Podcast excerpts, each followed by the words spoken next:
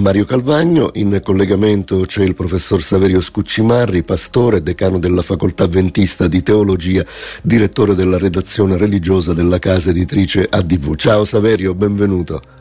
Ciao Mario, buongiorno a tutte e a tutti. Grazie.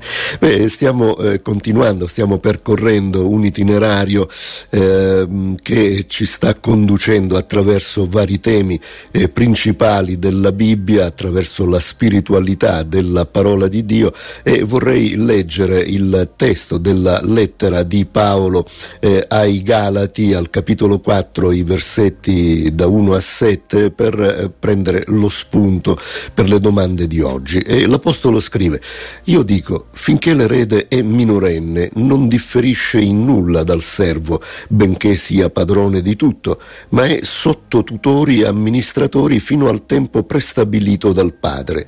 Così anche noi, quando eravamo bambini, eravamo tenuti in schiavitù dagli elementi del mondo, ma quando giunse la pienezza del tempo, Dio mandò suo figlio, nato da donna, nato sotto la legge, per riscattare quelli che erano sotto la legge affinché noi ricevessimo l'adozione. E perché siete figli, Dio ha mandato lo spirito del figlio suo nei nostri cuori, che grida Abba, Padre. Così tu non sei più servo, ma figlio, e se sei figlio sei anche erede per grazia di Dio. Saverio, mm, iniziamo forse con eh, alcune eh, parti non centrali, ma è importante eh, forse sapere qui cosa significa essere sotto la legge, come dice l'Apostolo. Sì, ehm, cosa vuol dire un po' lo chiarisce eh, lui, l'Apostolo Paolo, quando eh, fa l'esempio del tutore. Sì, no? sì. Quindi nella famiglia, eh, immaginiamoci nella, nella Grecia no? del tempo di Paolo, eh, le, le, famiglie diciamo, più importanti affidavano l'educazione dei figli a dei pedagoghi, no? eh, a volte eh, noi conosciamo anche i nomi di pedagoghi importanti come lo è stato Seneca, sì, sì. sono stati altri. Ehm, ecco, e quindi qual era il compito? Il compito era di eh, guidare, di essere non solo dei, degli insegnanti nel senso teorico del termine, ma proprio di essere eh, delle, delle, guide, no? quindi eh, delle guide a tutto tondo per preparare poi il ragazzo all'età adulta. E allora lui, l'Apostolo Paolo, dice che eh, questo, questo, pedagogo, insomma, questo precettore è stata, è stata la legge. Mm. Eh, quindi in un certo senso la legge ha questa funzione, no? la legge ha la funzione di preparare la persona ancora immatura all'età adulta.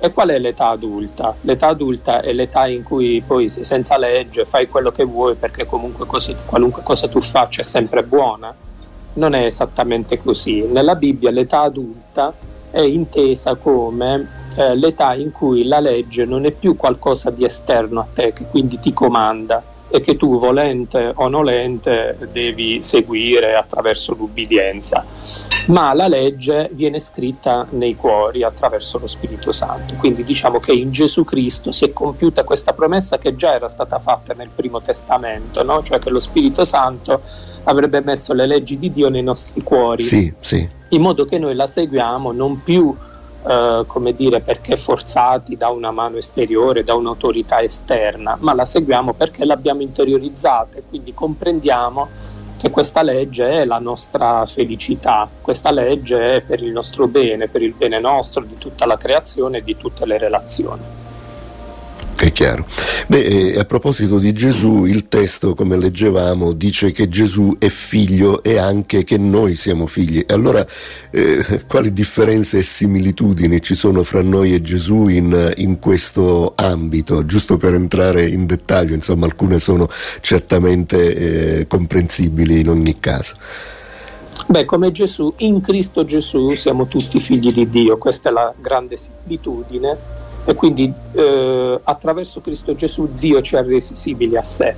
Eh, dopodiché ehm, la grande differenza è che Gesù è figlio di Dio per natura, eh, noi lo siamo per adozione. Sì. Nel senso che Gesù, nella, almeno nella fede cristiana, Gesù è inteso come Dio che si è fatto uomo e quindi Gesù ha una doppia natura, una natura divina e una natura umana. Quindi quando noi diciamo che Gesù è il figlio di Dio, intendiamo dire che Gesù è della stessa sostanza del Padre, cioè è Dio della stessa sostanza divina del Padre. Sì, sì. Quando invece eh, ci riferiamo non solo a noi ma a tutte le altre creature, eh, e quindi veniamo definiti figli di Dio, ovviamente non lo siamo in questo caso né per sostanza né per, né per natura, ma per adozione, nel senso che ehm, la Bibbia non insegna per esempio il panteismo, cioè la Bibbia non insegna che tutto quanto è Dio, è Dio. Mm. e non insegna neppure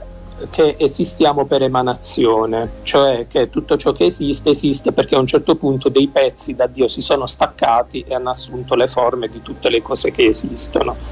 Eh, la Bibbia insegna che noi esistiamo per creazione, quindi creazione vuol dire che a un certo punto Dio, che è rimasto comunque completo in se stesso, ha creato qualcosa di diverso da sé, qualcosa di totalmente altro eh, e quindi noi per, né per natura né per sostanza siamo figli di Dio perché è frutto di un atto di creazione, non siamo frutti né del parto né dell'emanazione. Sì, sì. E tuttavia in Cristo Gesù Dio ci ama come se fossimo suoi figli. E allora se mi permetti di concludere con un'immagine certo, che forse certo. può chiarire, è eh, forse la differenza che può passare tra uh, una mamma che partorisce un bambino e un, uh, un, grande pittore, che ne so, Van Gogh, che partorisce un quadro. D'accordo? Allora, eh, non è proprio la stessa cosa, ovviamente, no? perché il, il, bambino nasce dalla stessa sostanza della mamma. Il quadro no, è un qualcosa di totalmente diverso, di esterno al, al pittore. Ecco, allora noi rispetto a Dio siamo il suo quadro, siamo la sua opera d'arte. Lo dico noi come esseri umani, ma questo vale in generale per la creazione. Eppure, però, nonostante noi siamo opera delle sue mani, in Cristo Gesù Dio ci ama e ci accoglie come figli ed è solo questo sentimento di Dio nei nostri confronti che spiega perché a un certo punto, quando le cose sono andate male, anziché lui distruggere il quadro e farne un altro, ha preferito morire per la salvezza di quel quadro. È vero. Beh, eh, nella eh, precedente puntata abbiamo citato Gesù dal Vangelo che dice non vi chiamo più servi ma vi chiamo amici. Tu sottolineavi eh, come questo servi qui significhi eh, schiavi in sostanza. Uh-huh. E, qui siamo ad uno step successivo perché in pratica eh, essere figli e figlie di Dio eh, significa essere più che amici di Gesù, significa essere suoi fratelli, sue sorelle, eccetera. Di, sopra leggendo il brano brano eh, Paolo parla di eredità, eh, come fa anche in realtà in Romani 8 quando dice se siamo figli siamo anche eredi, eredi di Dio e coeredi di Cristo se veramente soffriamo con Lui per essere anche glorificati con Lui. E allora eh, Saverio, come possiamo eh, dirimere le implicazioni di quanto affermato qui da Paolo? E eh beh, qui l'implicazione appunto è che Gesù si è fatto nostro fratello e quindi in Gesù Cristo è Dio si è fatto nostro fratello. e essere fratello, nella, eh, diciamo un po' noi lo capiamo, noi, eh, io dico noi evangelici, eh, lo capiamo Uh, non solo noi evangelici, cioè in generale comuni- è una cosa di tante comunità religiose perché uh, ci, a volte ci chiamiamo gli uni gli altri fratelli e sorelle no? sì. quindi in qualche modo vogliamo dire che ehm, siamo, siamo, fortemente uniti, ci riconosciamo tutti quanti figli e figlie di Dio. Eh, ecco, allora eh, Gesù eh, si è fatto nostro fratello, quindi Dio in Cristo Gesù si è fatto nostro fratello, cioè vuol dire che alla dimensione verticale che comunque rimane no, del rapporto tra creatore e creature, si aggiunge anche un rapporto più immanente, si dice in teologia, no? cioè un rapporto più orizzontale dove Gesù è in mezzo a noi, è insieme a noi. Infatti uno dei nomi profetici di, di Gesù che viene ricordato poi anche nel Vangelo di Matteo è proprio quello di essere Dio con noi. Sì. Quindi non Emanuele. soltanto Dio al di sopra di noi, il Dio certo, trascendente, certo, ma anche il Dio certo. con noi, il Dio immanente.